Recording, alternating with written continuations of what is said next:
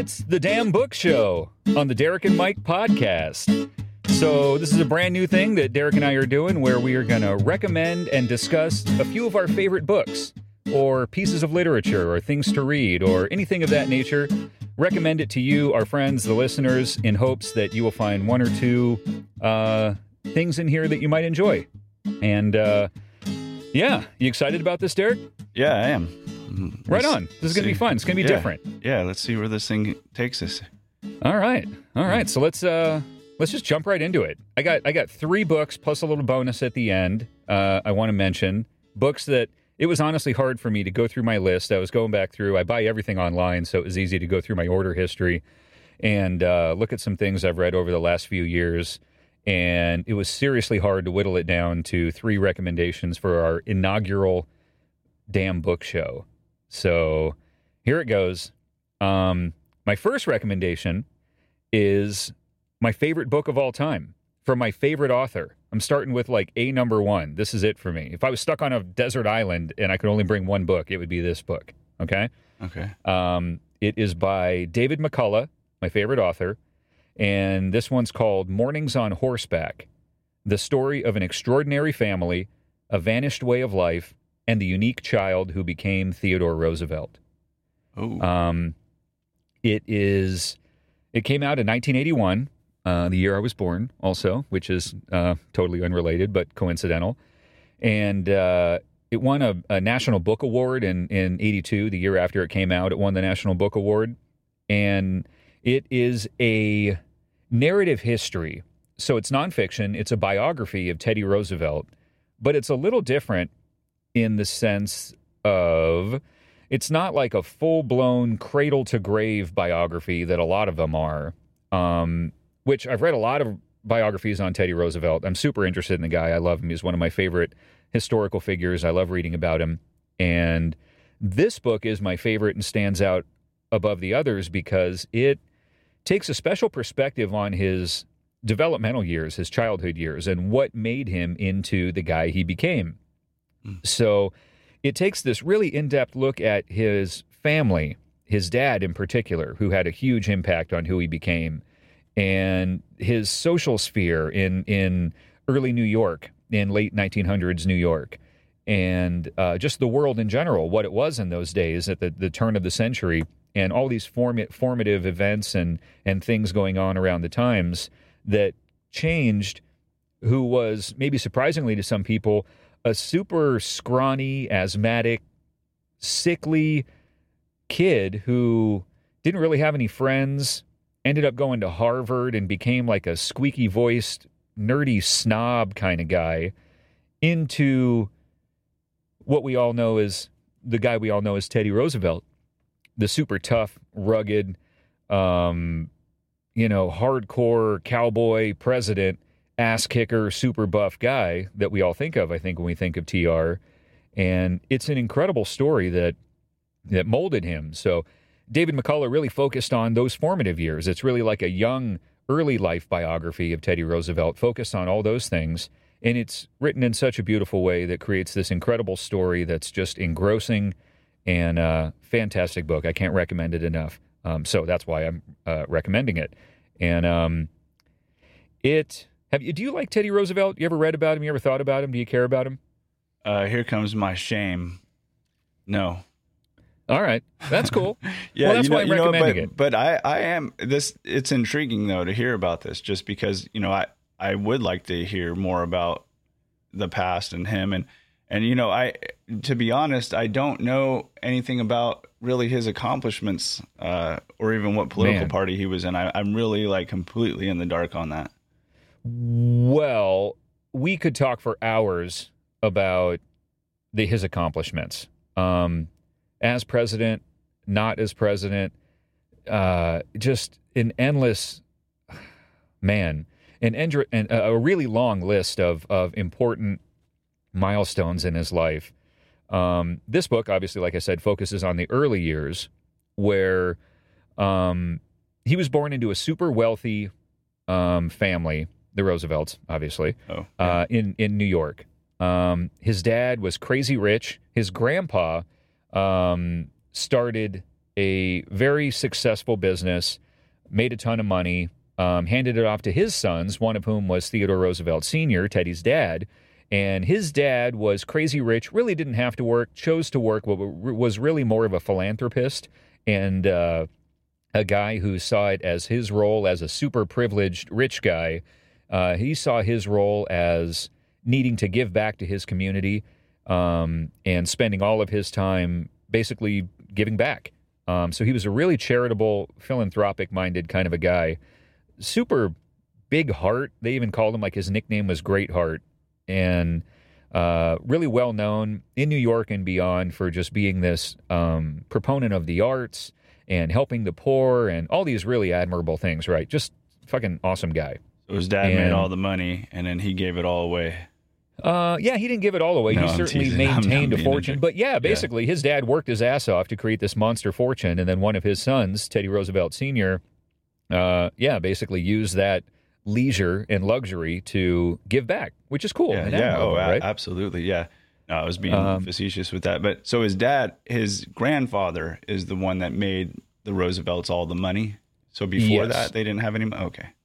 Uh, I don't really know about before Teddy's grandpa. Um, it, it, does kind of touch on some of that in the book, and I didn't recall or note any of that. Where it goes back to how the Roosevelts uh, migrated to America and all that kind of stuff, and and they they have all that documented. But essentially, his grandpa was the one who um, built this monster. God, I want to say I don't remember. I should I should have taken better notes, but I think it was like a a glass business um, that made crazy money. And he retired, split it between his sons, one of whom was Teddy Roosevelt's dad and uh, his dad was just a super rich, super giving, charitable, uh, active guy. And he instilled all that in his son. So he had four kids, two daughters, um, Bamie and Corinne. Bamie was a nickname. His oldest daughter was named Anna. So Anna and Corinne, and then Teddy, which is Theodore Roosevelt Jr., and his brother Elliott, who Elliott is an interesting guy on his own. He ended up growing up to have a lot of like drug and alcohol problems, maybe some depression, or who knows. He, he ended up having some demons and uh, lived kind of a tortured life. But he and he was the father of Eleanor Roosevelt, um, who Eleanor is is kind of a variation of Elliott. Uh, that was where she got her name. So Eleanor Roosevelt was Teddy Roosevelt, the president's niece, and they were very close uh, later in life. But early Teddy Roosevelt, when he was a kid, um, growing up in New York, he was super active. And like I said before, he was super sickly and not a likely candidate for any kind of um, uh, image of strength, to say the least. He was a scrawny, asthmatic, uh, squeaky kid and full of life, and full of curiosity. He loved science. He liked to hunt animals and started practicing taxidermy, like stuffing animals, at a really young age. Um, Teddy was always famous for being a big hunter. He traveled all over the world later in life. After his presidency, went on like African safari and killed all kinds of big game, and and that can be controversial these days um, through a modern lens. People may or may not think that's a cool thing to do, but uh, that's what he did. And it all started when he was really young. He was super into um, not just killing and stuffing animals, but he basically created like a natural history museum out of their New York home as a kid, as like a little kid. And he would kill all these different specimens, stuff them, label them uh, by their by their proper Latin genus names or whatever, and he would study them on that scientific level. And eventually, he had a hand in developing one of the first natural history museums and that sort of thing. Like he ended up collecting enough specimens to build a museum exhibit out of it. And uh, his mom is worth mentioning. She was like this beautiful, graceful Southern belle named Mittie Bulloch. And the Bullochs were a very well known Southern family. And his dad, Theodore Roosevelt Sr., was uh, a rich Northern guy, very different um, back then, obviously, before, you know, just after the Civil War. Um, or I'm sorry, this was when when Teddy was born. It was just before the Civil War. He was only like five or six when the Civil War started. So I'm sure there was some colorful conversations in his house between yeah. his, you know, um, abolitionist Northern father and his uh, Southern belle mom. whose family was very entrenched in the uh, Southern way of life. Uh, he had uncles who fought in the Confederacy, and uh, a lot of that. There's a lot of Civil War history too that surrounds Teddy Roosevelt, and it's really easy to go off on any of these little side branches with him because he's so layered and interesting. But this book really focuses on his upbringing and what created the guy who became Teddy Roosevelt out of this tiny, scrawny, squeaky kid. And um, a lot of it has to do with pure grit, like bootstraps kind of a mindset. Uh, his dad essentially sat him down at some point and was like, hey, look, Teddy, you are sickly and you are not going to become much um, just automatically. Like you're super scrawny, you're not in good health. And if you plan on going very far or really doing anything or even living long, you're going to have to, quote, make your body. Um, and what he meant by that was literally just start doing rigorous exercise. And he built a gym for Teddy on the family's balcony on their little New York home. They had a back balcony and they built a gym. And Teddy was just this super devoted, um, strict, disciplined kid. And he started working out like every day. And basically, that just became part of who he was from a really young age just started pumping iron basically to get rid of asthma, to build up a stronger body, improve his health, and do all these things. And and that's kind of where it all started. Was his dad just telling him like, "Look, you're scrawny and sickly. You're the only one who can change it. So uh, you know, get up there and just do it. You're the only one who can do it. So it's on you." And That's he did. before working out was in vogue. Yeah, I, I imagine. I mean. I, I kind of wish I could see a picture of that workout gear. Like, I'm sure it's very different than the workout system I have in my garage or you know any modern gym. But I, I imagine essentially the same: lifting weights, curls, just be free weights. They, pressing. they would have free weights back then. Yeah. I guess th- there's a story of someone who saw him working out on a bar. Like like I, I picture it as like parallel bars and almost like doing dips, but he was doing some sort of a move that looked very feminine to this observer. And he, he saw this young Teddy Roosevelt lifting himself up and trying to spread his chest. Uh, and the guy was like, wow, that guy, uh, the way he said it was really funny, but essentially what he's saying was um, that guy it has really admirable uh, self esteem because anyone who would allow themselves to be seen looking so feminine must be very secure. I'm sure he didn't phrase it that that well. He was probably It's- like, "Hey, you puss." Look at this guy. He's not afraid to look like a total puss. yeah. Yeah, yeah, essentially. But it's weird to think of Teddy Roosevelt in that way because he's just known as this guy's guy, super tough boxer, cowboy, hardcore, rugged dude. Um, like the Rough Riders were a famous group that he later became a part of. And uh, it's interesting to see him the way that he was when he was a young kid. So this part of why this book is just so interesting and well written. And uh, anyway, so Teddy was a super scrawny, weak kid, started working out, built himself up, ended up going to Harvard because he was a rich kid, and that's what rich kids did. And he was kind of just tolerated. He was just kind of this squeaky voice, know it all snob, and uh, made a few friends, but he ended up becoming interested in politics, joined like New York politics um, as a super young guy, and just ended up being like really strong headed and a little bit naive, but totally gung ho, where he would just throw himself into debates with totally seasoned politicians and they would just be like, Who is this kid? Like coming in here telling us what's up. Like, shut your face, dude. What do you fucking know about anything? But he was really eager to learn and very assertive and really just injected himself into the whole world of of thinking and and had this le- this this position of common sense that was rare um, and it stuck out. Started to build a name for him. So it was a really cool kind of a way to break into politics and and just make himself known. So he was a Um, debater. So he was probably on the debate team, I would imagine.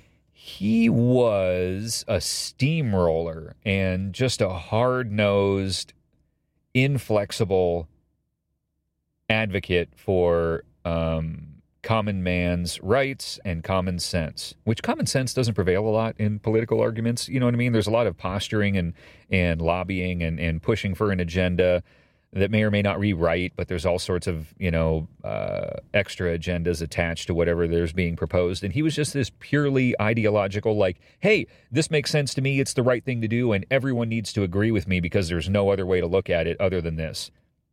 Very common of a, like a guy in his 20s, right? That's how guys in their 20s are. Yeah. Super ideological, um, strong-headed, uh, and and he brought a lot of that to New York politics when he was a young kid. And a really sad thing that happened to him when he was when he was a young kid in those early New York political years in his 20s was he he courted and won this really beautiful young girl named Alice Lee and he had to work really hard to to get her to like him back because he was kind of annoying. Um, but he he finally won her, and they were married, got her pregnant, and she gave birth to a baby girl. They named Alice, and then she got really sick with Bright's disease, which The daughter or the like wife? a- the wife. Sorry. So the daughter was fine. Uh, the brand new mom got really sick with Bright's disease and ended up fucking tragic, dude. She ended up dying in his home on the same day in the same house as his mom.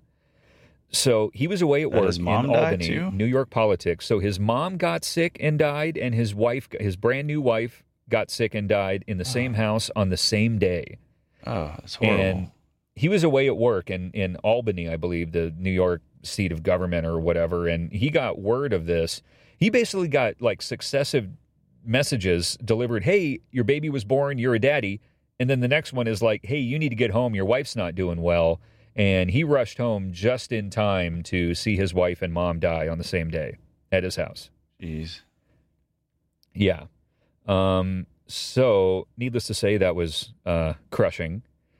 And he dealt with it in a formative and interesting way. He basically just bolted. Um, well, actually, no. He he originally just went back to work, wouldn't talk about it. Anyone who brought it up to him or tried to offer condolences, he just he just wasn't having it. Didn't want to hear about it. He didn't want to talk about it. He just kind of went on with his day. I imagine like like an automatic zombie kind of a thing, you know. And then he went out and became a ranchman in North Dakota, um, in Medora, North Dakota. He went and bought a ranch, which was kind of a common investment thing in those days. They were the early cowboy days. And rich guys would go out and buy a bunch of cattle and they would they would uh, become ranchmen. Cattle industry was booming back then with the advent of the railroads, where you can move beef quick beef quick enough to get back to the East Coast markets from like Texas, you know, cattle farms and stuff. So now it created this booming cattle industry. He went and bought into that whole thing, bought a ranch, brought a couple guys out to start ranching cattle in North Dakota, and he was this like squeaky ass Harvard snob, right? Out there in North Dakota, as you can picture the early West in cowboy days, he stuck out like a sore thumb wearing glasses. And uh, he was made fun of quite a bit, but he proved himself to be this super rough and tough guy. Not like physically tough, but mentally tough, who could endure anything and sleeping in the open under, you know, rains and bad weather and just chasing cattle, living in the saddle for fucking 30 hours at a time or whatever, like super gritty. And he eventually earned the respect of these hardcore cowboys like, hey, this four-eyed city boy Harvard snob is actually kind of tough. And uh, Yeah. built a reputation for himself. Um, there was one cool story where some cowboy was talking shit on his glasses inside a saloon or whatever, and uh, the guy essentially was just standing over him while Teddy was sitting, and uh, Teddy just laid him out, knocked him out cold with one punch, Uh-huh. and everyone was really surprised. And he had a really modest response to it. He just said, like, uh, "Yeah, the guy made the mistake of standing too close to me with his heels together. Uh, that that's why it happened that way." So he didn't take a lot of credit or act like a tough guy. He was just like, "Yeah, the guy made a mistake. He was too close and his feet were together." So I laid him out, and that's uh, that's how that worked out. Was pretty cool. So he's kind of witty, uh, a good debatesman, definitely up for a challenge. Um, sounds like if you tell him he can't do something, he's gonna prove you the exact opposite. Uh, yeah, all that. Yeah, all that. And he he also did very witty, uh, also a little bit self-deprecating. He always had this great way of uh, speaking or writing about himself where he would highlight his weaknesses or shortcomings in a way that made him relatable, likable, but still highlighted his strengths. So he was able to boast modestly or self deprecatingly. Uh, and that was a useful political tool in later years, um, which I think anyone likes someone who's self deprecating, right? Yeah. So it's kind of like, um, yeah, I have trouble tying my shoes, but it's just because I'm so much of a genius. yeah, yeah, essentially, yeah, yeah, totally. Well, he would talk about his uh, his failures, you know. So he would just be like, "Hey, you know, uh, um, oh gosh, man, like having an asthma attack while running up a hill in the Badlands of North Dakota or whatever. And he would just, you know, kind of, hey, the other guys who were with me, they ran on ahead and I had to catch up the next day or whatever. Like, hey, I couldn't keep up.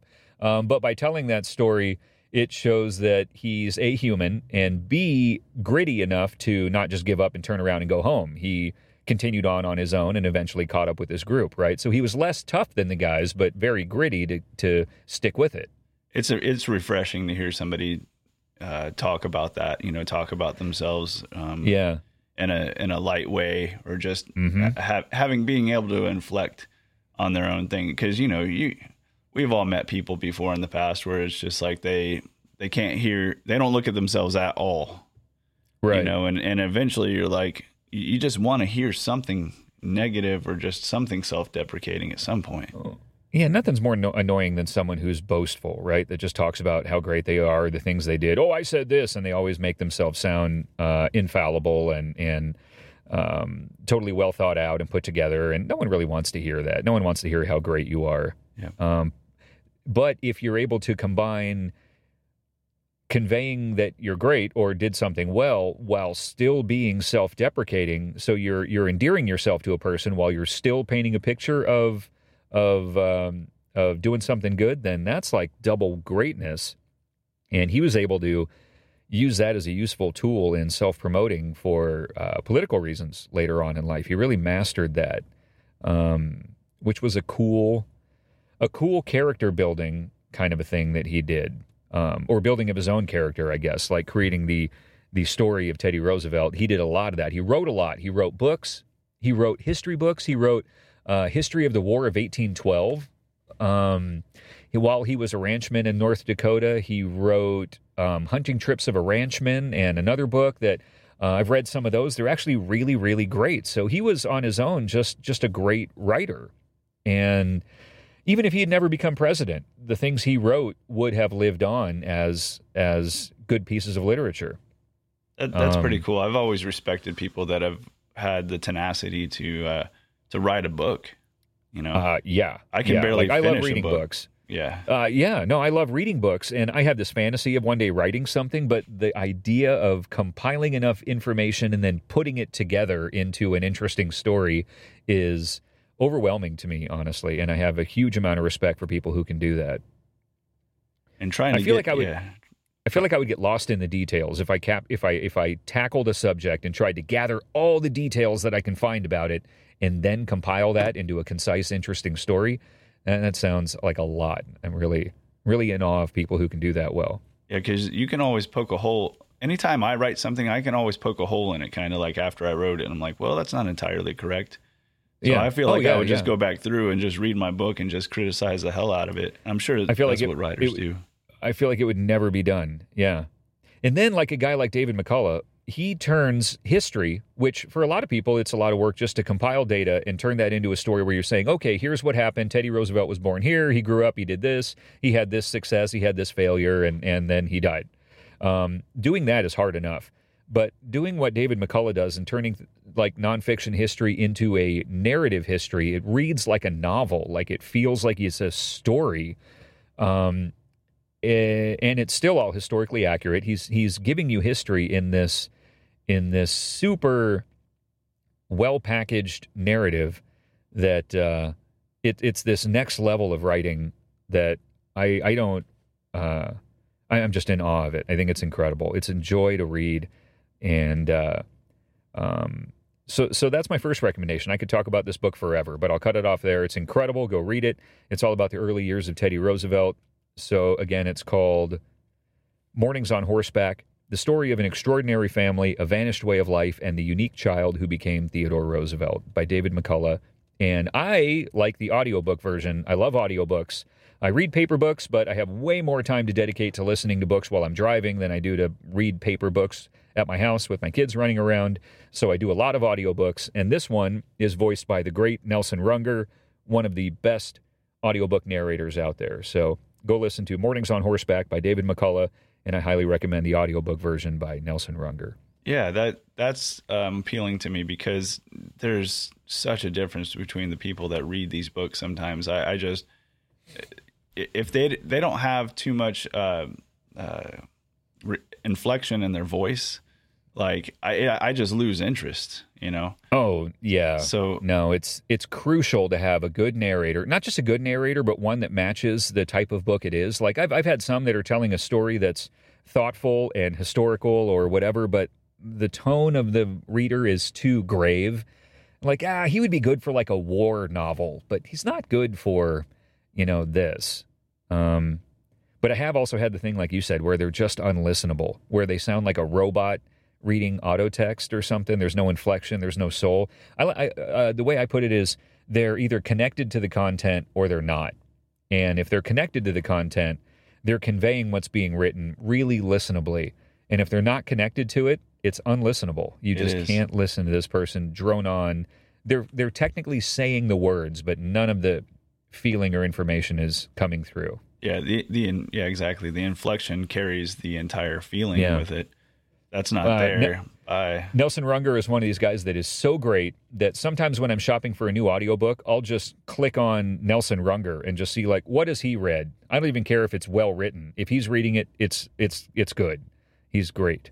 You know which one struck me like that? Not to get carried away off this, but the um, Tim Ferriss book, uh, the four four hour work week. The guy that oh. narrated that, man, that was like amazing.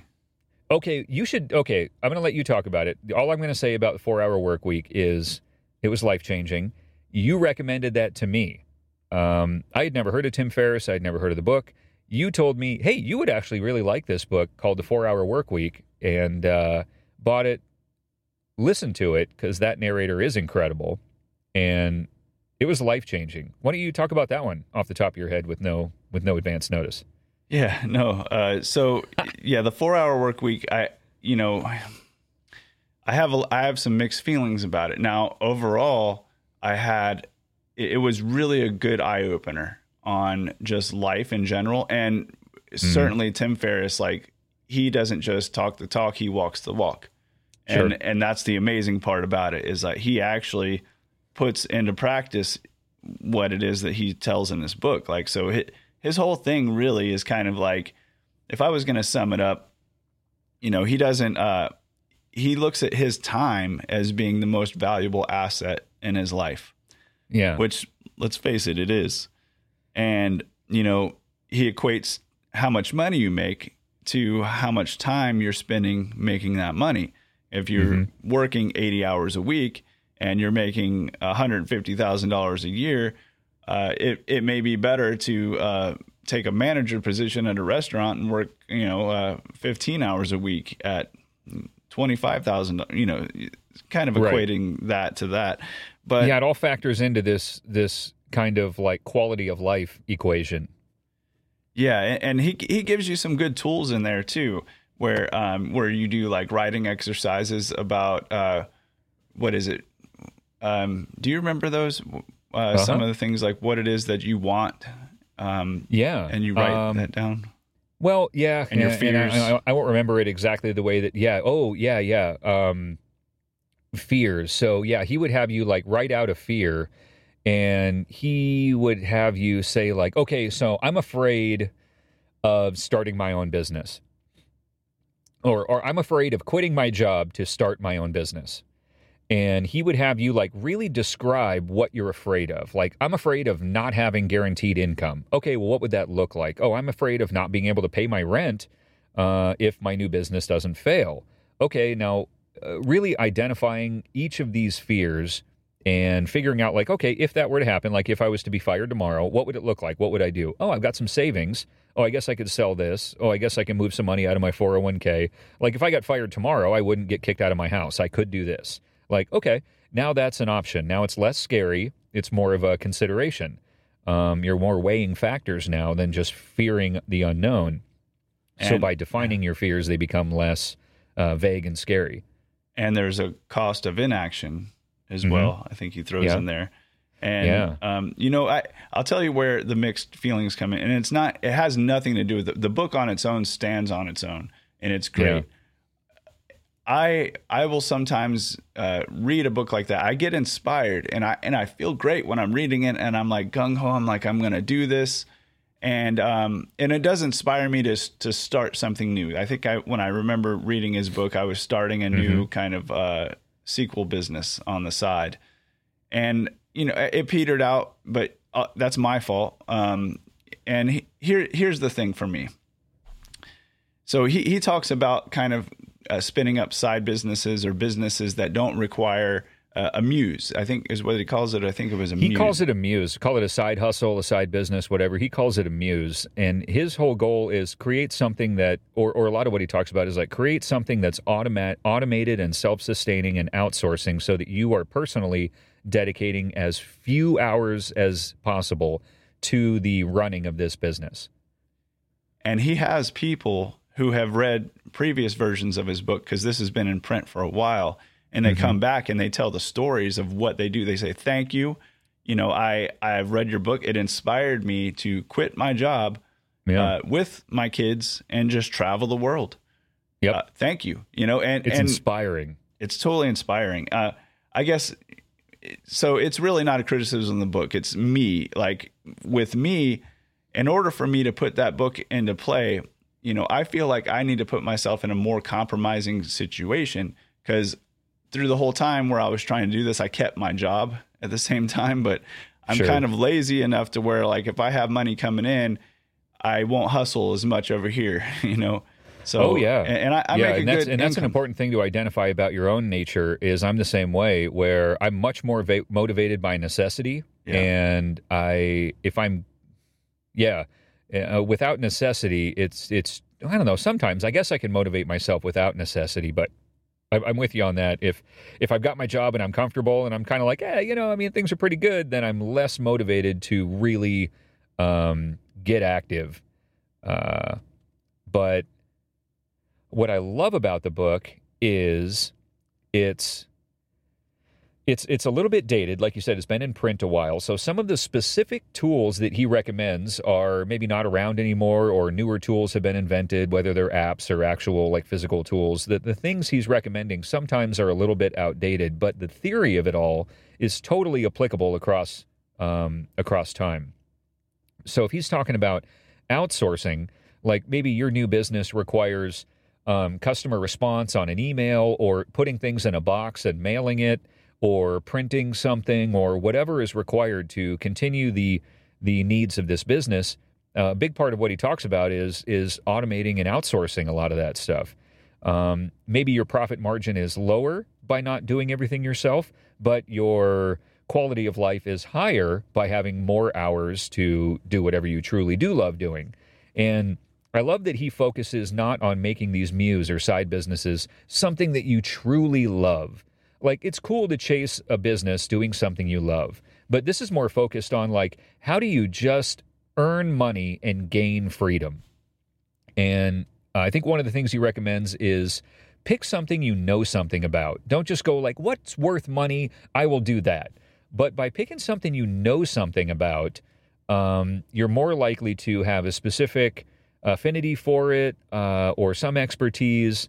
And one that really stuck out, because you're right, there's a lot of examples of people that do little successful muses or side businesses in his book that are thanking him for for helping them succeed or find it. Is a guy who um, sells French shirts. Do you remember that one? No, I don't. So this guy uh, went to France and realized that a lot of the dudes are wearing these quintessential fucking cartoon character French shirts, which is essentially just like a, boating shirt, like a blue and white striped shirt that's really quintessential in France. And uh, like I picture like a like a like a French uh, boatman or whatever. But anyway, if you see someone wearing this shirt, you go like, "That's a French shirt." And this guy uh, found someone who sells them in France, set up a thing to where they will be delivered to his home. I believe it was in New York or somewhere in the U.S. He set up a website that was literally just French shirts. We don't sell a whole line of clothing, not all kinds of different shit. All he was selling was French shirts. And he automated the process by having some sort of an order order fulfillment company um, fulfill the orders, take all the orders, put them in a box, slap a label on them, and mail them out. And he literally did nothing. All he did is ordered shirts from France. They they arrived. Someone else put them in boxes that he sold on his website, and he introduced these French style shirts to an American market, and literally had hundred percent freedom. He did nothing to maintain the business um, on a day to day basis. So he created a profitable business selling one simple item that he I don't know if he had some expertise, but he noticed a market opportunity for it. Sold one style shirt made a killing, and someone else was doing all of the order fulfillment, all the day to day work. Like brilliant. Yeah, and then uh, he had his story too. I, I thought his story was was really clever. Remember, he was, was a supplement. Um, yeah, it, when he was working at a sales company where he was like a low rung employee, a low rung salesperson there, and they he didn't get paid that much. And you know, one of the things that he noticed was like, hey I call these people all day long, and the re- receptionists are the ones that reject the call for me getting to the CTO. So he's like, if all I if all I do is wait until five o'clock when the receptionist goes home, I'm making way more money than everybody here, and all I have to do is just work a, a an hour or two, you know, before in the morning yeah. and then late at night. And uh, he pitched that, and of course they were just like, "Yeah, you're a loser."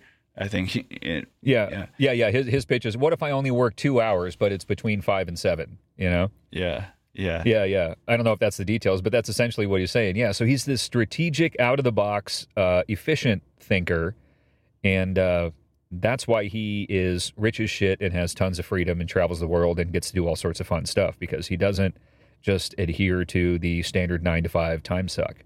So while he worked there during the day, that's when he he found the vitamin business, and mm. I think he was uh, he purchased was purchasing vitamins from a supplier and then reselling them.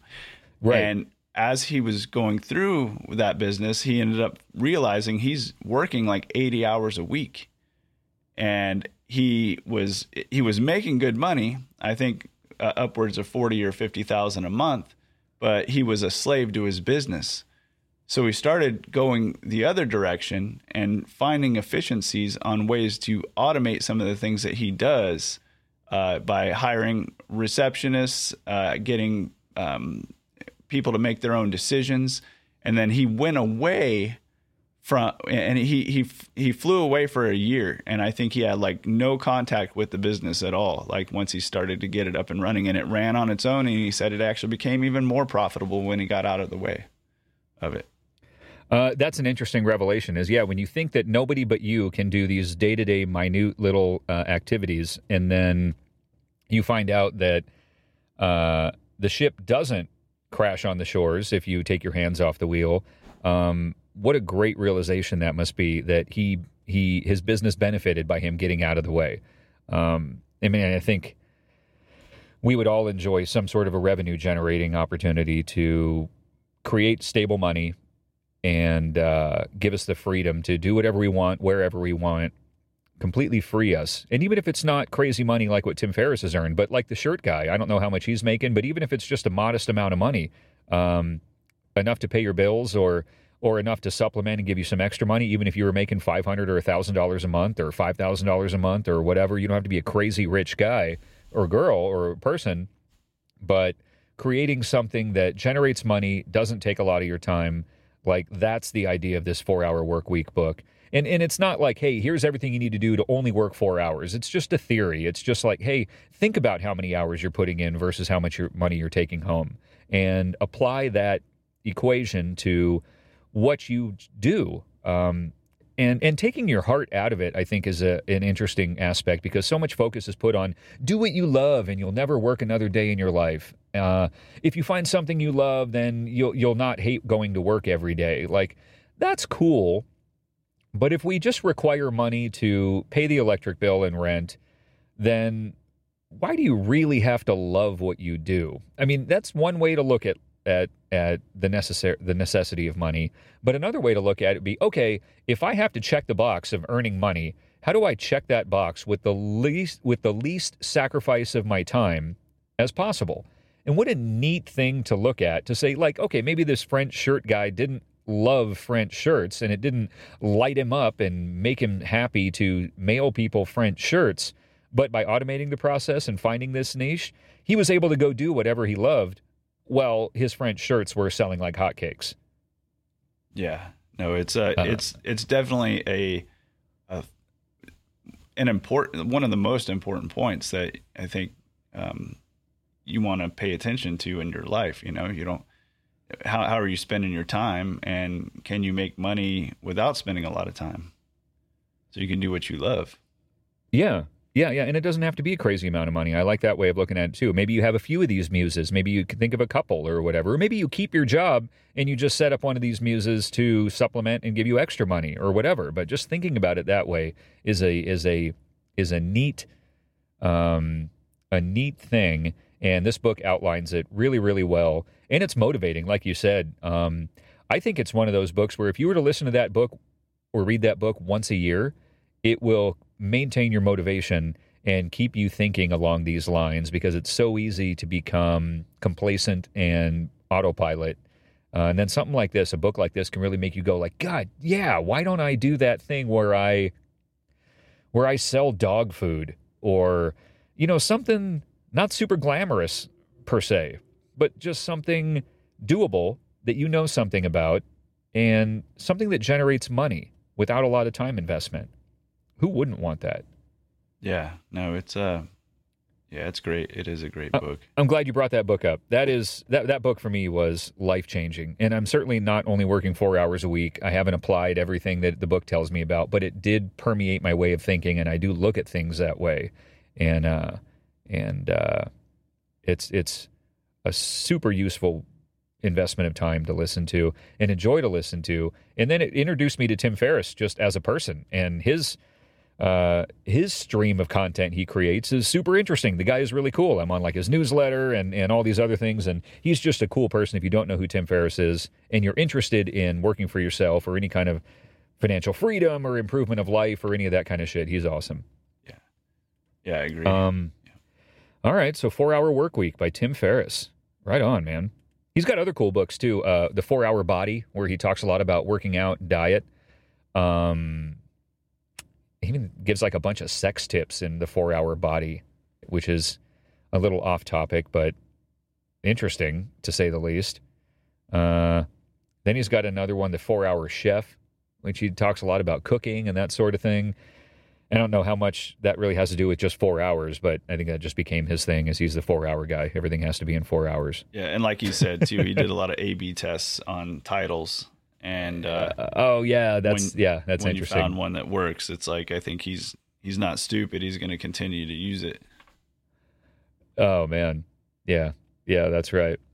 Yeah, he did a lot of testing. He would even test with like Google AdWords and invest money in Google AdWords campaigns and try and track a few different ways of like wording or designing or targeting Google AdWords campaigns to figure out which one worked the best. And then he would pour all his money into that one. But that investment of experimentation really paid off in efficiency because maybe what you think is going to work isn't necessarily what works best. So he's very open minded about trying a bunch of different things to see which one does work best and then running with that one what I thought was clever. This is one of the brilliant things I pulled from the book. But before he would create a product, he would offer the product for sale. And like you're saying, I think he would advertise for it, whatnot, see how much traffic it gets. And then you would have a button to go buy. And then so you go buy, people would go buy, and there's nothing there because he didn't spend the time to create that content yet. Oh, I like that. Yeah, he does set up dummy sites to gauge interest level. Yeah.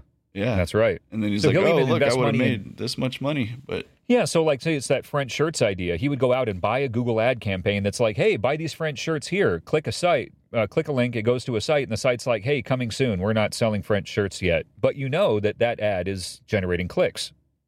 Yep. And then you're able to track that to say, "Hey, if I was selling a shirt to half the people who hit the website, here's what that would look like. Is this a viable business model? Does it make sense to even start it?" Yeah, now I'm going to sell French shirts on the site, but he totally invests some money into testing the business before he ever like truly invests and builds the business. That's that's smart. Yes, so many people just don't do that. I, I didn't do that in the past too, and it's just like, hey, that's the first thing you do. Yeah, Figure out if there's a market for it before you spend all your time making it. Totally, like literally test the market instead of just go, I think there's a need for this. I think I'll build it, design it, create it, market it, and then hopefully there is a need, like I assume there is. Yeah, interesting. All right, four hour work week, Tim Ferriss. Fucking Yeah. great one, D. Glad you yeah. brought that one up. Yeah, yeah. All right. So my next one is a book by Jared Diamond. Uh, Jared Diamond is a super interesting guy. He's uh, a professor of geography at UCLA, and he is like an expert in a few different fields that come together in some really neat books. But uh, he's an expert in physiology, evolutionary biology, and uh, biogeography, which I don't entirely know what all those are. But Yeah. essentially, this book is um, looking at evolution in in a really cool way. Um, so the book's called "The Third Chimpanzee: The Evolution and Future of the Human Animal" by Jared Diamond. I listened to an audiobook version voiced by Rob Shapiro, who this is the first book I've ever listened to read by Rob Shapiro, and it will not be the last. He is absolutely awesome. As soon as I started listening, I'm like, this fucking guy, Rob Shapiro, dude, he's great. Oh, okay. Um, so this book is the first of six books that Jared Diamond has written. Uh, it was published in 1991 uh, in his early 50s, which I really like. Um, that means that he has spent a long, long time in the field, working as a scientist, doing his thing, writing like like technical papers or industry papers, not necessarily for public consumption, but living in the scientific world um, until he decided to write something for the general public in his early 50s. That's kind of cool. That's pretty late in life. Yeah, he's got something to say. You know, or He does, or, man. Yeah, I, I believe that more uh, than Uh, some blowhard that I- might be in his twenties writing I think about. so, right? No. Especially in this line. I mean, it's it's evolutionary biology. Um, it can easily be boring and overly scientific, and most of, I guess, what I think of when I think of evolutionary biology is like, okay, um, you know, early humans' jaw changed shape around this era, and they began to walk more upright around this era, and and tracking our evolution as a timeline and as a scientific um, uh, series of events. But the perspective that Jared Diamond takes in this book is looking at not just how we evolved, but why we evolved in certain ways, and maybe why we didn't evolve in other ways. And he's got some really cool things that he touches on. So I'll just touch on a few. The first one is comparing us or relating to um, our relation to chimps. And uh, genetically, we are closest relation to chimpanzees. And the reason it's called the third chimpanzee is there are two types of chimpanzee the common chimp, which is obviously the common chimp, and then there's a pygmy chimp, which is a very small percentage that only lives in the Congo. Um, so they weren't even considered like a separate species or, or type of chimp until like the 1920s or whatever. Um, so there's the common chimp, there's a pygmy chimp, and us. We're the third chimpanzee. Oh, okay. And right up until the 1980s, there were uh, debates on whether or not we were even related to chimps or how how related to chimps we were. And then in the 80s, they were able to really like figure out DNA and test DNA, and they revealed that we are 98% identical to chimp DNA. 98%. Yeah, that's, that's up there. every way that we differ from chimps is only 2% of our DNA makeup. And we differ from chimps a lot, but we're also super similar to chimps. Uh, and this book looks at evolution of all sorts of different species, not just humans and chimps. Um, but it starts off that way. And that was just a shocking thing to think about for me that we are 98% identical in DNA to chimpanzees. Like, wow. Um, he goes on to say how we are similar but different to other uh, apes like uh, gorillas, um, some of these other ones, and, and an interesting fact how humans actually have larger testes, larger balls than gorillas, which you know, a 600 pound gorilla has smaller balls than us. Kind of, kind of cool. Like we feel pretty good about that. Um, Yeah, but our balls are actually smaller than chimp balls, so don't get all excited. Um, chimps are smaller measuring than us. hey, and their balls are to bigger. Hey, I, I'm gonna go measure those balls today. Hey, you know, it's not all it's not all fucking uh, book tours when you're uh, when you're Jared Diamond. Sometimes I guess you're out there with a uh, with a ball ruler. Well, I'll tell you what. You have pretty big balls if you're going to measure the balls of a chimp to begin with. Oh, I would say you got big balls if you're measuring the balls of a gorilla, and then telling him, "Hey, your balls are smaller than mine." Eight hundred pound gorilla. Yeah, you, you got some you got some balls. Yeah. Uh, but but what they equate that to is okay. Why are wh- why the difference in ball size? Why are our balls bigger than a than a ape that's three times our size? And it comes down to frequency of sex. Uh, gorillas don't have sex very often. Humans have sex pretty often, and chimps have sex really fucking often. So the more frequent sex behavior causes chimps to have bigger balls. We have medium balls, and gorillas who have less sex have smaller balls. So Oh, totally okay. makes sense. It's less uh, it's less surprising when you when you break it down to uh, behavioral reason. Um, another thing he touch, touches on is statistically why we choose a mate, like why we choose a wife or even someone we're sexually attracted to. And there's a lot of factors that come into play. Um, they tested tons and tons of different couples, like thousands of different couples. There's there's a lot of there's a lot of uh, data studying why we choose a mate, and there's all kinds of interesting things like um, religious uh, connection, like we we believe in the same thing religiously, uh, we believe in the same thing politically, um, those sorts of things. Uh, those are pretty high on the scale. But one of the highest things on the scale of why we choose a mate is length of middle finger and length of earlobes. What? Statistically undeniable, one of the most important reasons that humans choose a sexual partner is the length of the middle finger and earlobes. Okay. So Um, Tell me about your wife's middle finger and earlobes, Derek. Have you have Boy. you uh, given a lot of thought to this? yeah, you know, I can't say that I have. Uh, that's very No. interesting. I I did hear before, I think on Discovery Channel probably quite some time ago, is that we're we seem to be attracted to another mate that has the counterpart to our immune system. So where our immune systems are deficient, we seem to be attracted to people that have um, those non-deficiencies in their immune system. And I don't know how that relates to the earlobe and It's it's directly related. So so what I'm driving at is the difference between okay uh, causes of evolution, where Darwin uh, talked a lot about natural selection, like um, evolving based on uh, improved design for like better survival or whatever. So like uh, we we evolved a certain type of teeth because it helped us eat food, and the people who had teeth that were designed in this newer way uh, ate more or digested better, and they lived more, so they went on to have babies, and that's how evolution works, right? Um, Yeah. So uh, he calls these beneficial traits. So there's a benefit to having legs of a certain design or a brain of a certain size, and and all species evolve to proliferate beneficial traits because the animals with these variations of design that uh, have these beneficial traits live longer, have more babies, and those babies end up having those beneficial traits, and that's how um, we constantly improve, improve and evolve, right? So natural selection based on beneficial traits. The other thing that he talks about that seems to have a lot more weight than I ever realized is sexual selection. And he even goes into why different races in different parts of the world look a certain way. And there's a common assumption that I certainly subscribed to that was like, okay, people with darker skin, like black people, typically come from more equator close regions. So they come from hotter places. So something about living in a hotter place close to the equator causes people to have darker skin.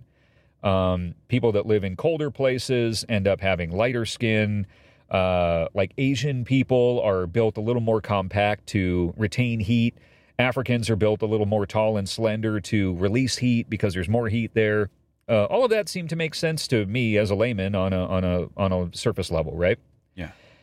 He goes into sexual selection makes much more sense because there's all kinds of contradictions to everything I just said. There's there's short, compact people in uh, uh, like places near the equator, uh, and there's tall, skinny people in places that are cold. So there's all kinds. He gives really he gives specific examples of contradictions to this to say, okay, if that were true, what about these people over here who didn't evolve in that way? Why? Why didn't they evolve? They're in a cold, snowy place. Why aren't they what you're talking about? Why aren't they short and compact?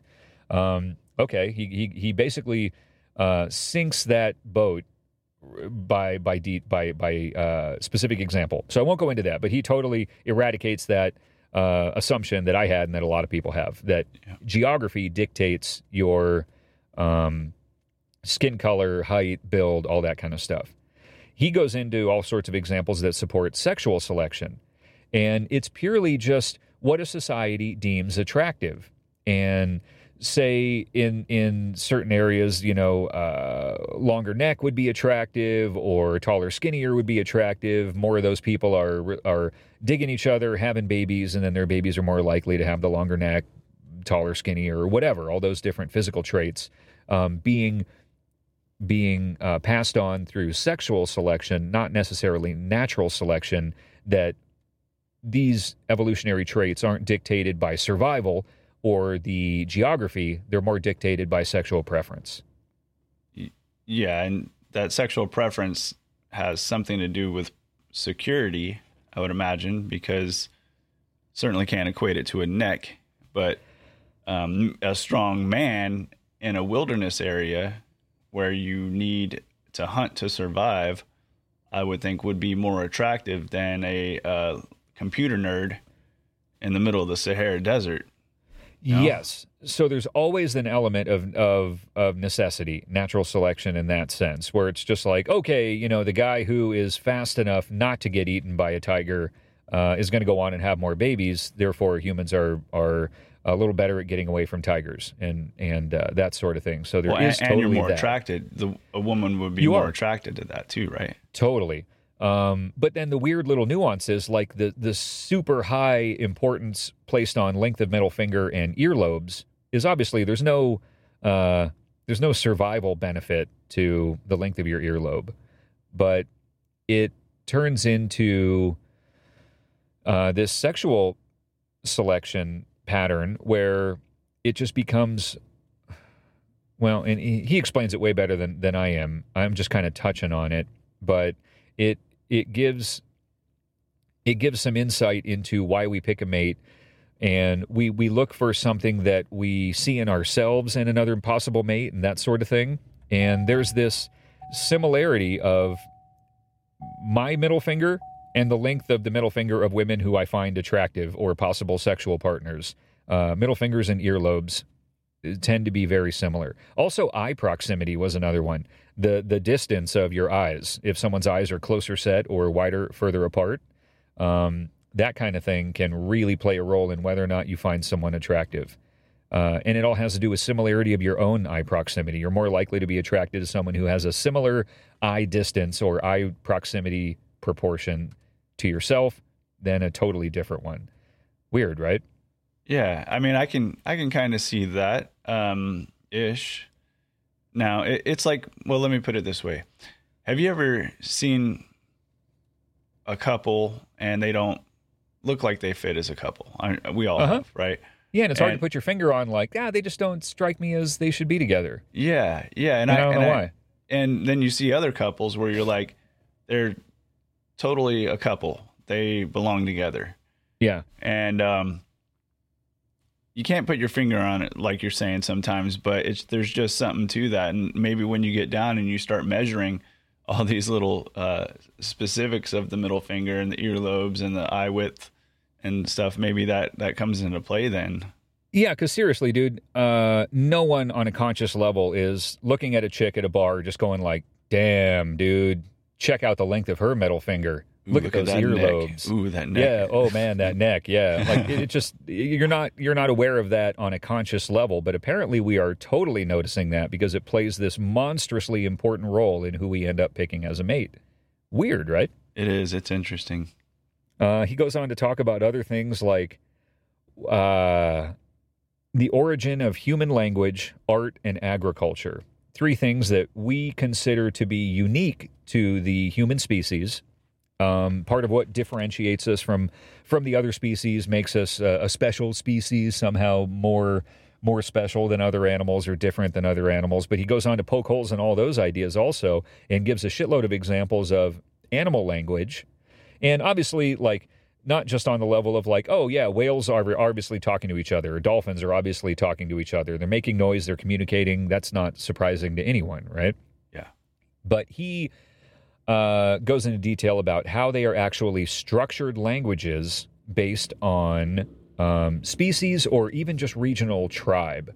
So, one of the ways that he talks about testing this is a group of monkeys or apes or orangutans or chimps or I don't know, monkeys that live in a really small area instead of being really spread out. So, what they did is they recorded um, noises or calls or, or things that monkeys said in this group and they noted what happened and then they noted what monkeys did when it happened. So, like a monkey would make a noise and it would mean that, oh, there's a hawk flying by. And the other monkeys would like hide under a bush. And another call would be they would record a monkey making a call. Uh, there was a, a jaguar coming up, and all the monkeys would climb a tree to get away from the jaguar. Um, that sort of thing.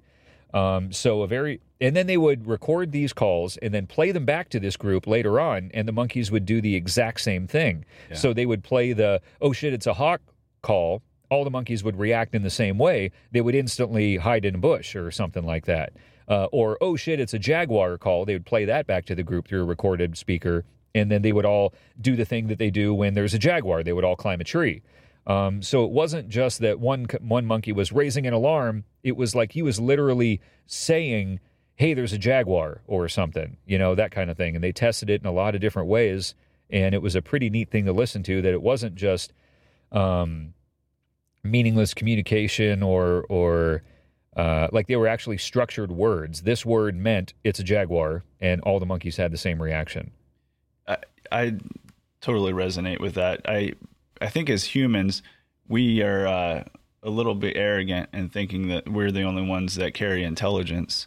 Yeah, and we're very arrogant. Yeah. The thing is, the truth of the matter is, is that we're so arrogant. I think we just don't see a lot of this intelligence that's innate in all these different species. And you know, you might say like, oh well, you know, we have self awareness.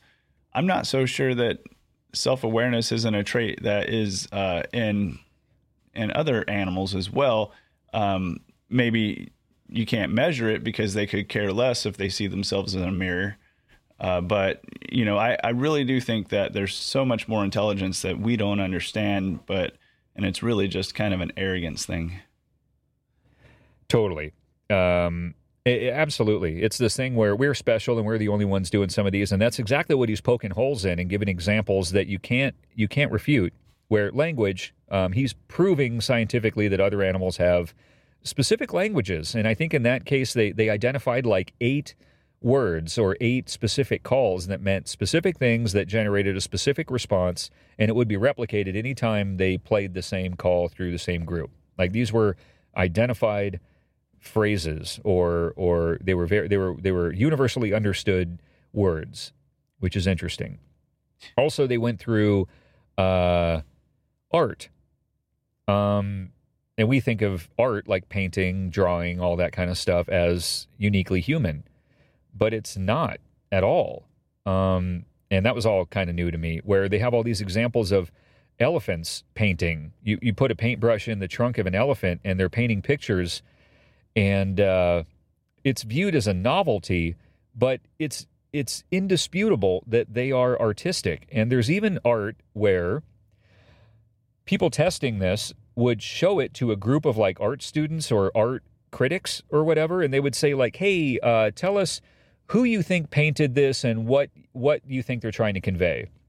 And in every instance, or he gave several instances where this whole group of like experienced artists looked at a painting uh, by an elephant and a correctly identified the gender of the elephant every time. They could tell if it was a male or a female. They didn't know it was an elephant painting it. The art group was just like, oh, this was painted by a woman. And the woman was distraught and trying to convey intensity or whatever, and this and that. And they would give all these like art critic responses. And then they were told, uh, yeah, an elephant painted this. Uh-huh. And I'm sure that created a little bit of embarrassment in the room. But one interesting thing that uh, they found in all of these experiments was they always thought it was by a human, but they also correctly identified the gender. Um, these art students were able to tell that the painting by an elephant was done by a female, and it was, but it was a female elephant. Weird, right? That is that's that's super weird. I So guess, cool uh, shit like that. There's there's other examples with chimps doing art. There's these bower birds that I had never heard of that create homes, like nesting homes that literally if you were just to walk by one in a jungle, you would think it was built by men. It's a large room, furnished and decorated, but they're built by birds. And male bowerbirds build these things to impress females, and then female bowerbirds cruise through these little bowerbird neighborhoods of incredible homes that are furnished and decorated and colored. And they pick the most awesome one, and then they male, they mate with that male. Oh, wow. Crazy, right? Yeah, that is. That's pretty. That was neat. totally new to me. Had never heard of bowerbirds, but uh, he gives all these incredible examples that he's learned through his scientific studies in, in places like New Guinea and all over the world where he's out there studying evolution and um, biogeography. And uh, he's also a bird watcher. So all these cool little expertises that, that he's practiced over his life have culminated into this really wide ranging perspective of evolution. And uh, he's uniquely able to bring all these together into a book like this. And it's just incredible. It is a fun read. He tells a story in a very relatable, easy to understand way. Like he's a super heady scientist, but he sounds like he's just a smart friend telling you about it. Uh, it's written so well and so enjoyably and so um, easy to understand that a layman like me can totally grasp everything he's saying. He gives great examples. Um, another thing he talks about is why humans use drugs, uh, which is an interesting question I've never really thought about. Like, why would someone, A, choose to do something that is negative to their own health? Why would you choose to do something that makes you weaker? Evolutionary speaking, like, why would we do something purposely self destructive? And B, why is doing something purposely self destructive attractive to the other sex? Is it attractive to the other sex? I wouldn't think that it. It May not. is like not on a not on a conscious level, but the same way that cigarette ads use um, sex appeal to sell their product. If it wasn't perceived as attractive to see a guy smoking, they wouldn't show guys smoking as an attractive thing. So why why would females see a guy like smoking and go like, "Oh man, he's a bad boy. Yeah, I'm attracted to that." Or even like chicks who think guys who do drugs are cool or attractive in some way. Like why why would that be an attractive thing to do something detrimental to your body physically, evolutionary speaking? And he gives a lot of really cool examples. I'm not going to go into them, but that Daddy is a really uh well, I'll go into it. It's Okay, the example he gives is a gazelle running from a lion. Now, a gazelle is faster than a lion, and a gazelle can just see a lion, run away from it, and and get away. But gazelles conserve the energy of having to run away from a lion every time by flaunting their ability to run away from a lion every time, hoping to deter the lion from ever trying to eat it and chase it, basically saving it the energy or hassle of having to run away. And they deter the lion from even trying to chase it by showing the lion that it's so fast and it can outrun them so easily that it's willing to hop about um, dangerously, Okay. and I can leap around and flaunt and play in front of you, um, showing you that I'm so unconcerned about you chasing and killing me because I'm so much faster that I can afford to fuck around and play and jump in front of you. And the lion's like, wow, that gazelle must be so fast. He's willing to fuck around in front of me. I'm not even going to try to chase him.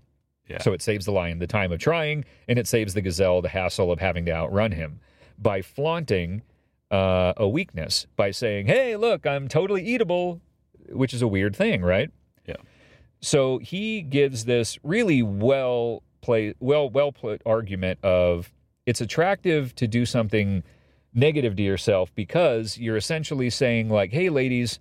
I'm so strong and robust that I could smoke cigarettes and still be fine and still be cool. I can do this toxic, um, like negative thing to myself and still be okay. And she's perceiving that as his genes are so strong that he could purposely do something bad for him and still be fine.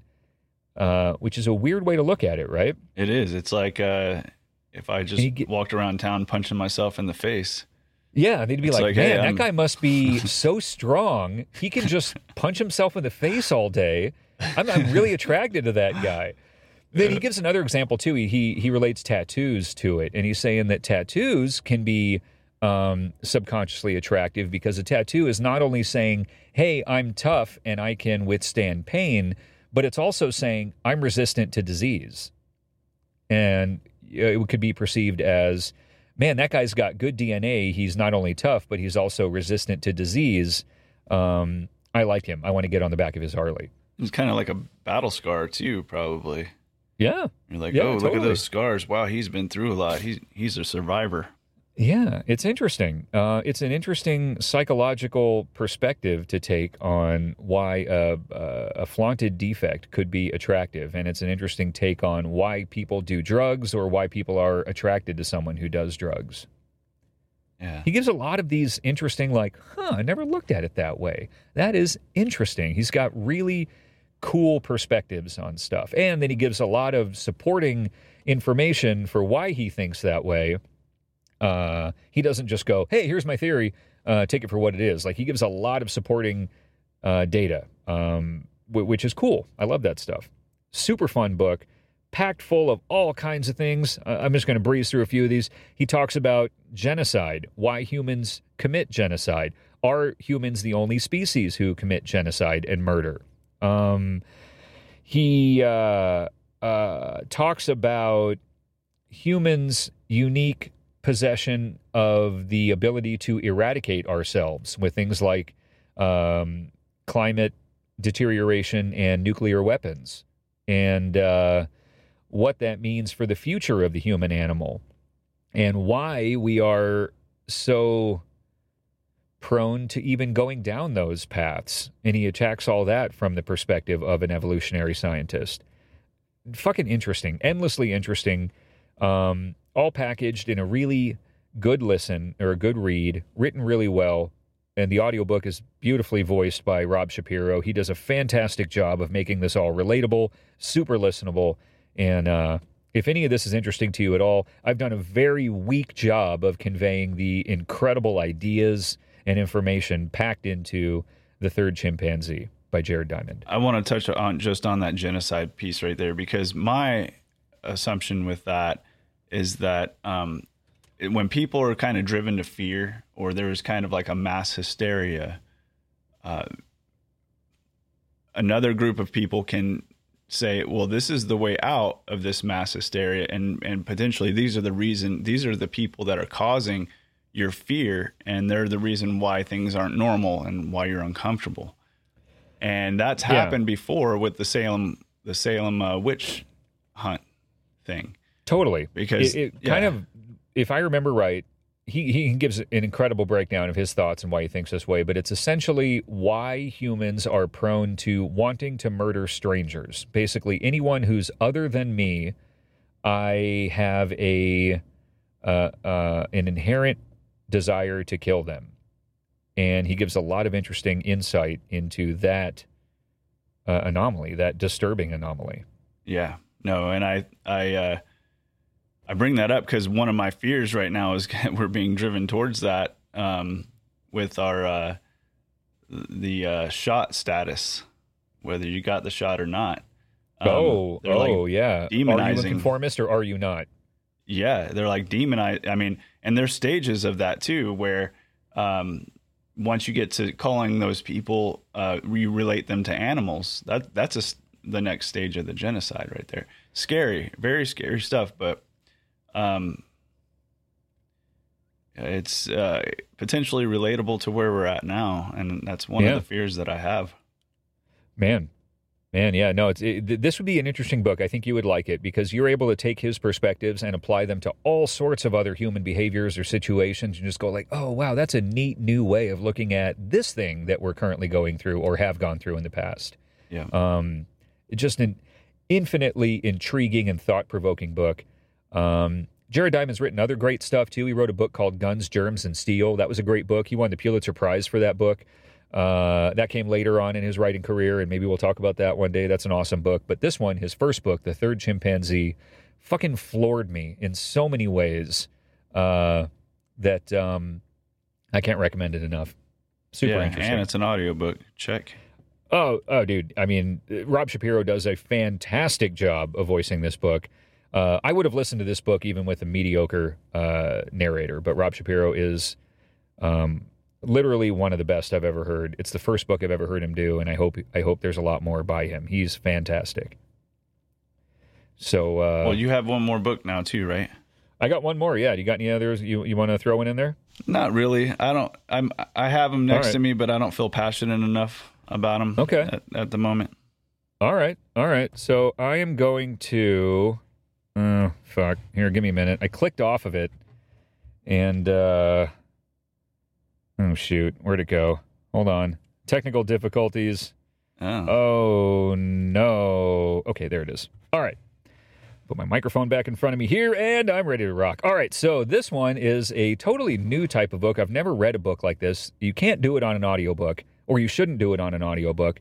This one is a um a graphic graphic nonfiction, which is a fancy way of saying it's a true comic book.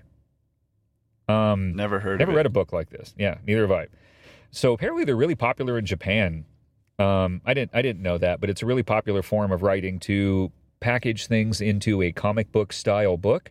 Makes it really easy to digest and really easy to use visual aids to get your point across. And anyway, this was a totally new thing for me. I was like, uh, okay, fuck it, I'll give it a shot. And it was really fun, really cool book, really quick read, and literally like an adult comic book.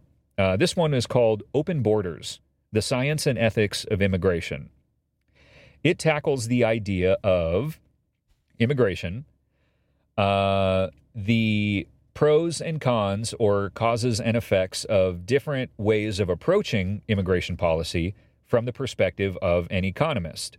So he doesn't necessarily go into immigration for or against as a hey is immigration the right th- like is is allowing unbridled open border immigration a good thing morally or a bad thing morally? He's not going at it from that perspective. He's saying like purely economically speaking what would be the best policy regarding immigration?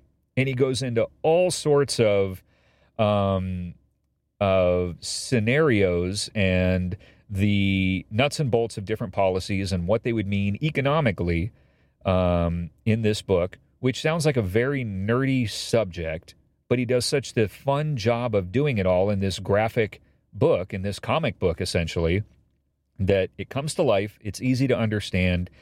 And he presents some bulletproof arguments for the benefits, economically speaking, of entirely open borders across the entire globe.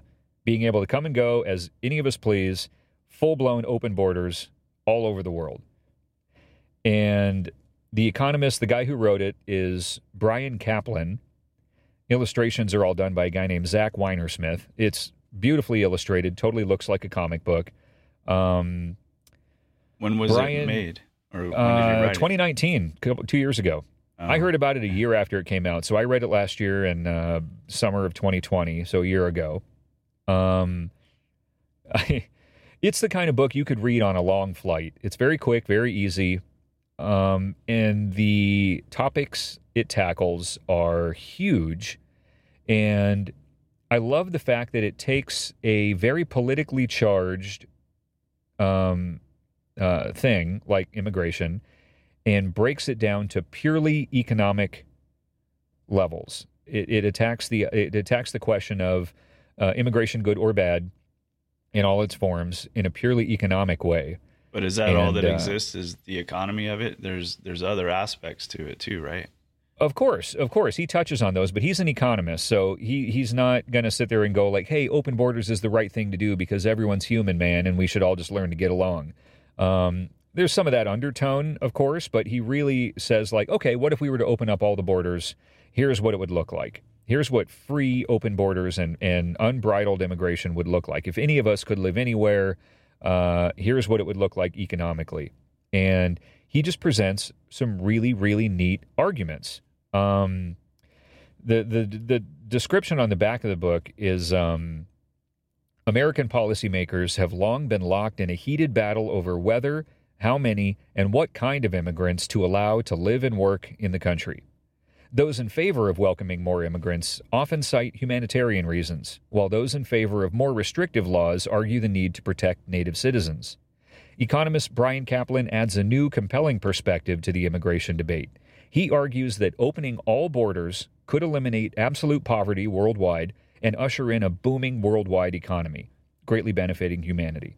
Uh, yeah, that all sounds like peaches and cream, right? Like, okay, hippie, like, yeah, we just open up the borders everywhere and everyone lives and uh, we all, we all, uh, no one starves to death and everyone's rich. Like, yeah, fantastic utopia. But he gives some really concrete examples of how that would work and how that would look economically.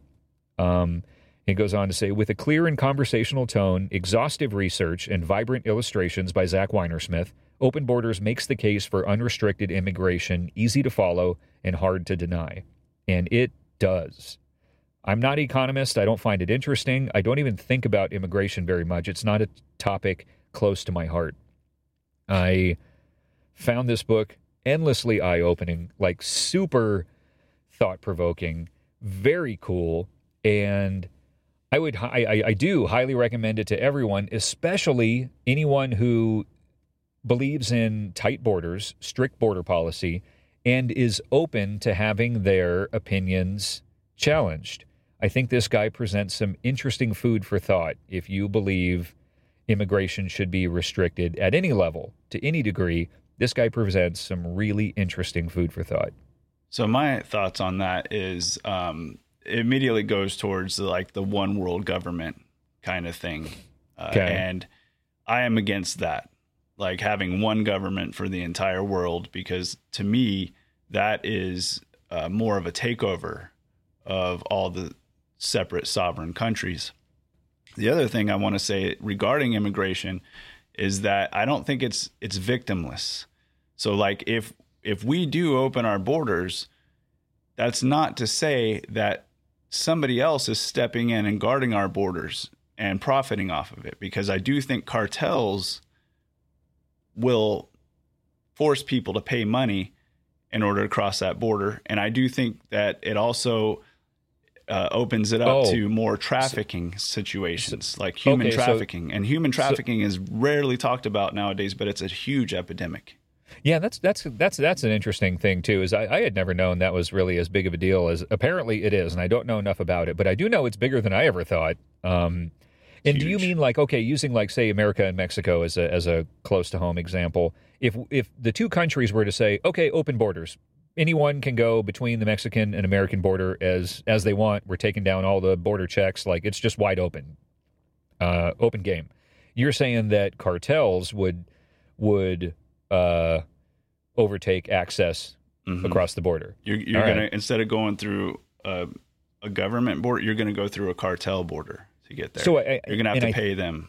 And I think in that scenario, this theorizes that governments would remain. There would still be an America and an American government. There would still be a Mexico and a Mexican government. There would just people would be free to pass between the two. And I think what he's talking about is almost like the um, free marketplace concept of competition supply and demand of countries would have to compete to attract people to their country because it would no longer be so Uh, like if everyone wanted to flock into America, we would find ways to make use of those that new influx of citizens, and it would force Mexico to become more attractive to people to entice them to stay, rather than expecting them to stay because it's just you can't go anywhere else. You can't go to America, so we don't have to make it attractive here in Mexico. I think that's a super boiled down uh, layman description of what he talks about, but he gives like incredible detail on what that would look like. But I think one of the underlying principles is competition and free marketplace with separate countries remaining, but being required to compete with each other to attract citizens and motivate them to stay because they could go anywhere. Yeah, this is such a mul- hairy slash multi pronged thing because I do feel like also if we as this country would stop destroying other countries like that like we need to stop doing that first and That, foremost that'd be a good place to start. Yeah. that'd be a good place to start it, because i mean you go down the list of like panama venezuela some of the policies that we've done to Oh, uh, dude. If uh, any real democracy democracies terrorism. start sprouting up, America is the first in line to squash it uh, Yeah. in the name of freedom. Uh, Mhm. You know, yeah. So we are gigantic hypocrites. We have no interest in profligating true freedom uh, anywhere else. We just love, um, we love spreading control for sure. But raw democracies, no, we're not. We're not into those. yeah Yeah, no, totally agree. But th- this book, dude, is man so interesting. And whether you agree with what he's saying, whether you don't agree with what he's saying, even if you think, yeah, of course we should open up all borders, like I, I don't think that the vast majority of us, almost none of us, have ever looked at it from the perspective that this guy's looking at it. And he does this incredible job of making it so easy to understand these economic arguments, um, uh, the the reasons and metrics he gives for pro or cons on all the, the the millions of different questions that the idea of open borders poses. It's a super interesting book and a really quick and easy read and a fun read and a different kind of book than I've ever read. A graphic nonfiction book is new to me. No audio version on that You, you need the pictures. It is Yeah. a comic book, just like you can't have a an audiobook version of a Spider-Man comic book. You can't have an audiobook version of this. Maybe it exists. I would not do it. Buy this book. It's a super quick read. Like I said, read it on a flight. Uh, it's a quick read, maybe a couple hours at most. Um, it's really interesting. Super cool.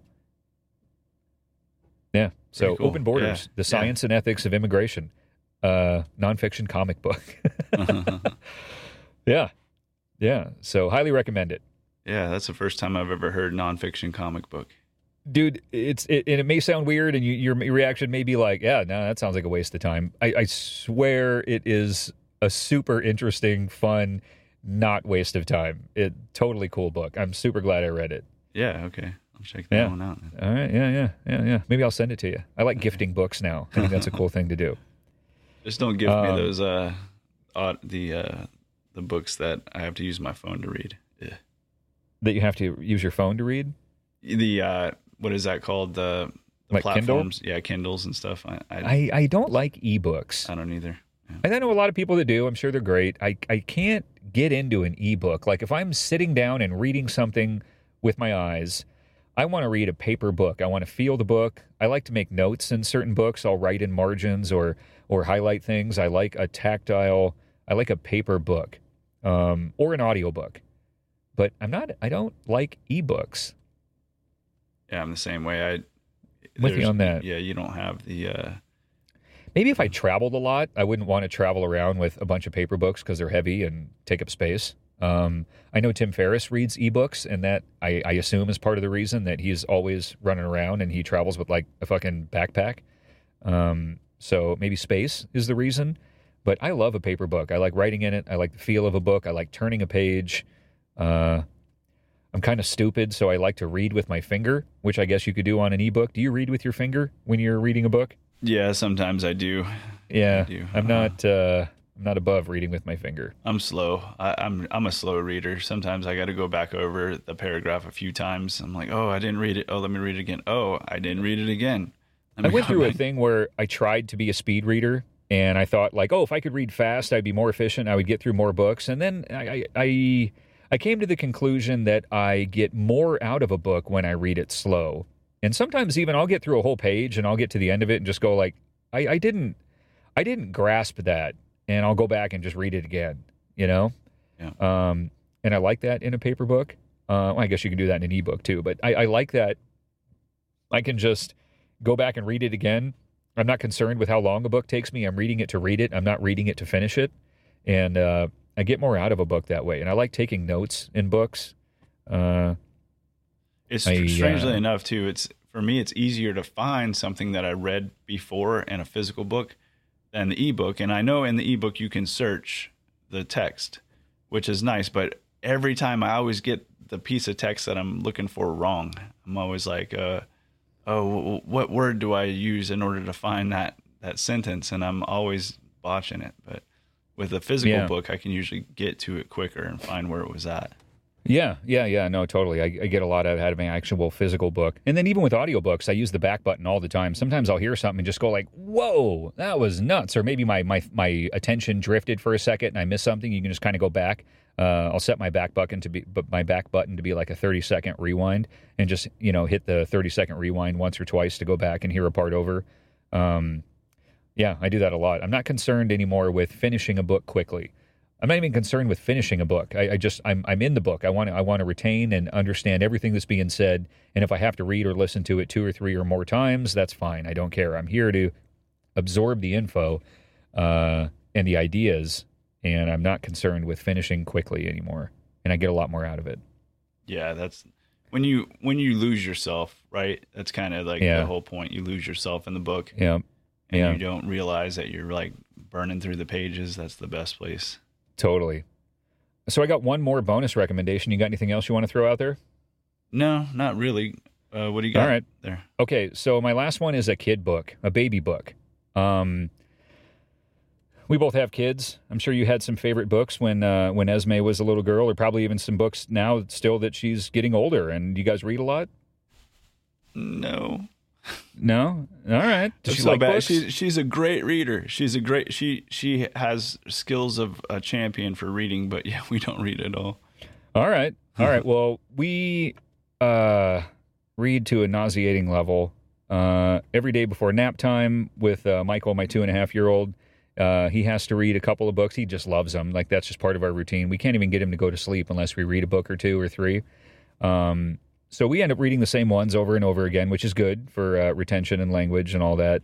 So we read a ton with him. When he was a baby, before he could talk or before he was really even reading, we would just sit on my lap and we would just read books. My wife loves reading to him all the time, but I had a book that my wife bought me called Your Baby's First Word Will Be Dada by Jimmy Fallon, uh, Oh. NBC's The Tonight Show host. I love Yeah. Jimmy Fallon. He's funny. Yeah. And uh, he wrote a book called Your Baby's First Word Will Be Dada. And he has a funny description on the back how when he had his first baby or when his wife was pregnant, like his whole goal was to make that baby's first word be dada. And he tried everything he could think of to get her to say, I think it was a girl, to get his little daughter to say dada. Um, and she didn't. She ended up saying mama as her first word, I think Yeah. uh, or something else. But anyway, this book is all about getting your baby's first word to be dada. And it's a super cute, quick little hard. Um, what do they call them? The the hard books with the hard pages, so the babies can't tear them. Oh yeah. Uh-huh. And uh, uh, board uh, board books. That's what they call them, board book. Okay. Um, so this one's just a bunch of little animals, and like the the the daddy cow wants his baby cow to say dada, but the baby cow says moo, and the daddy cow is all upset because his baby won't say dada, and the whole book goes through that. And uh, I am recommending this because it was the book that my boy and I read together more than anything. He loved it, and it worked. And his first name, or his first word was dada. Oh, how so- cool. Yeah. Yeah. Uh-huh. Yeah. I don't know if it would have been otherwise, but uh, I'm sure the book didn't hurt. And yeah, so Jimmy Fallon's book, Your Baby's First Word Will Be Dada, worked. I am a success story of one, and my boy's first word was Dada. So It's a genius that of a book, book. It's a genius book. it's it's brilliant. I, Yeah. li- I like Jimmy Fallon. He just seems like the nicest guy, and and uh, uh, it's a cute little book. It's a quick read. Kids like it. It's visual, super simple. Uh, he memorized it in almost no time, to where you can go through it, and all the different animals want their baby to say "dada." So it a duck, Daddy Duck wants the baby to say "dada," but the baby says "quack." And Daddy Frog wants the baby to say "dada," but the baby frog says "ribbit." So it's also teaching him animal sounds at the same time, you know. The And word all the while- appears plethora every page every page. So reinforcing say dada first, but also learn what a frog says, you know? Yeah. Um, yeah, so it's a super cool little book. Totally worked. My boy loved it. And uh, now my my my second son, Benjamin, who's seven months now, I read that book to him also. And uh, I also want his first word to be dad dad, but I also feel like if it is, I'll feel a little bit like a dick. So I kind of would prefer if his first word was mama. And we're even debating whether or not his first word was already mama. It's sometimes it's hard to differentiate between just baby babble and words, but I think he's already said mama. Uh, Meme was what he said, Uh-huh. but we don't know. Um, but I think that's what happened. But he is on the verge of first words. So, um, yeah, reading uh, reading Dada with him also. well, it, I mean, there's got to be a counterpart to that, right? Your your child's first words are going to be "mama." I mean, if not, there's a book idea right there too. Uh, Jimmy Fallon actually has another one. I- When I was researching this book, I had to go look it up to make sure I had the details of of uh, Fallon's book right. And uh, he did come out with one soon after the the New York Times best-selling "Your Baby's First Word Will Be Dada," and the new one is called "Everything Is Mama." Um, so he does have a mama book, and I just ordered that. Amazon's actually delivering it to our house today. Wow. Uh, so I'm giving that to the wife, and we will see if we can make Benjamin's first word "mama." Although Why I think double it your sales? was. Do what? Why not double your yeah. sales? You know? Yeah, yeah, yeah, yeah, I did- exactly. These are all for all the dads. and Let's make it for the moms. Yeah, exactly, Well, that's a exactly. dumb idea. So super cute book. Uh, totally recommended it. It worked. Our boy loved it.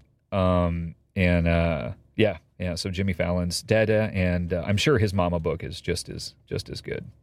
Well, that's cool. I'm gonna have to. Uh, well, I think we're a little past that for my daughter. Oh But, yeah, uh, yeah. It's uh, it's baby. It's a baby book. Yeah. Yeah. What was Esme's first word? You know, I think it was Mama. Okay. Yeah, It's I'm pretty it's sure tough it was to mama. tell. It's not normally like a very clear mama. Uh, like for Benjamin, he's already said like "meh meh" in the middle of crying, like ah ma ha meh meh. You know, we're like, oh, was that mama, or are we just you know projecting onto baby babble? Um, it's tough to tell You know, a little I, bit. I can't. I'm embarrassed. I can't remember. Or, but I think uh, maybe it was dad. You know, she was really good at dad. And um, what she would do is she used to do this cute thing where she would say, "Doy doy doy doy doy doy doy doy doy." and as weird as it sounds, like she would just keep saying it, like "doy doy doy doy." And I have a video of her doing that too, just "doy doy doy doy." Yeah, it's tough. It sounds like, are you trying to say dada? I'm. Uh, we'll, we'll just go with that. We'll just say that you're trying to say dada. Yeah, because that makes me happy. Yeah. Yeah, no, it's it's funny. It, the the first word thing. Now with Michael, it was very different. He very clearly said "dada," and he did refer to me as "dada," and then he also started referring to everything as "dada." Uh, Oh, so like literally, a chair was "dada," uh, a hat was "dada," uh, my phone was "dada," uh, like everything was "dada." your heart gets Um, broken when he starts doing. You're like, oh man, that it was just Uh, me. Well, no, no. I, I looked at it the other way. I'm very full of myself, so I was just like, yeah, he he perceives everything as dada. Like, yes, the phone is dada. We are all, all is dada. Dada is all. The chair is yeah. great. That's dada. Yeah, you like that chair? Okay, yeah. then it's dada. You like this quesadilla? Oh, that's dada.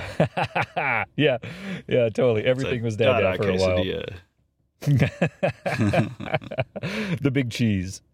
oh man, yeah. So that that's all I got, dude. Three books. Oh, cool. yeah. um, a kid book, and uh, I don't know. This was a ton of fun, man. I, it went a lot longer than I was thinking. I thought it would be a quicker show to go through three books, but uh, was really fun to like dig into each one of these and talk about them. Yeah. No, it was very interesting, and uh, and I do. I want to listen to those now.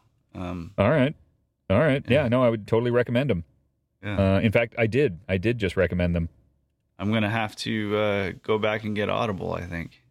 Go back on. There's a lot of services these days. Audiobooks, in particular, are more popular than ever. So there are more of them out there than there's ever been. There's incredible audiobooks. Really great narrators are producing. They're starting to put out really good content. Like, dude, back in the day when you were going to listen to a, a book on tape, as they used to be called, like you were Yeah. literally buying a small suitcase with like 14 cassettes Oh in it. yeah. Uh-huh. Uh, that's insane.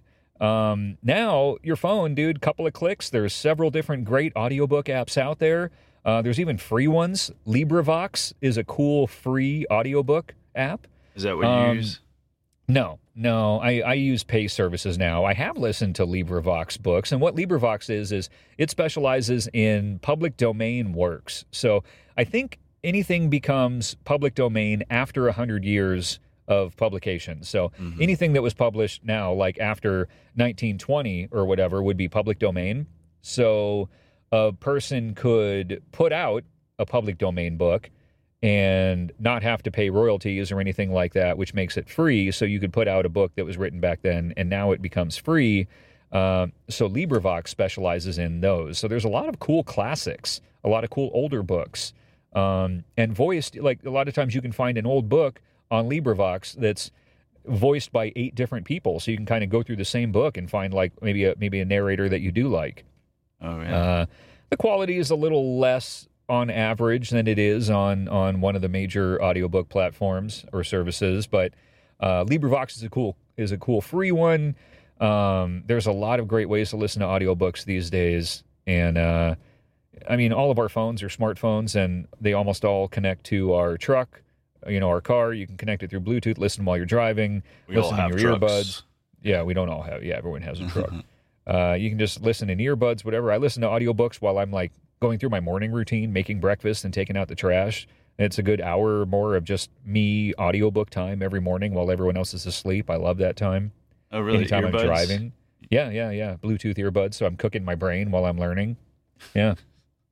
Yeah, yeah. Love it. Love audiobooks. Love paper books. I love the feeling of sitting down with a paper book. I just don't get enough time to do that. So I listen to tons of audiobooks and just a few paper books. Um, but I love it all. I love the shit out of it. And I got a million more queued up for future DAM Book Shows. I'll tell you that. Oh damn. Aw, shit. Oh shit. All right. Well, let's wrap her up, D. This All was a ton man. of fun, brother. Yeah, yeah. Definitely. All right. Well, Okay. thanks everyone for listening. We hope we got a at least one or two cool things out of this that you are interested enough to go check out or go consider.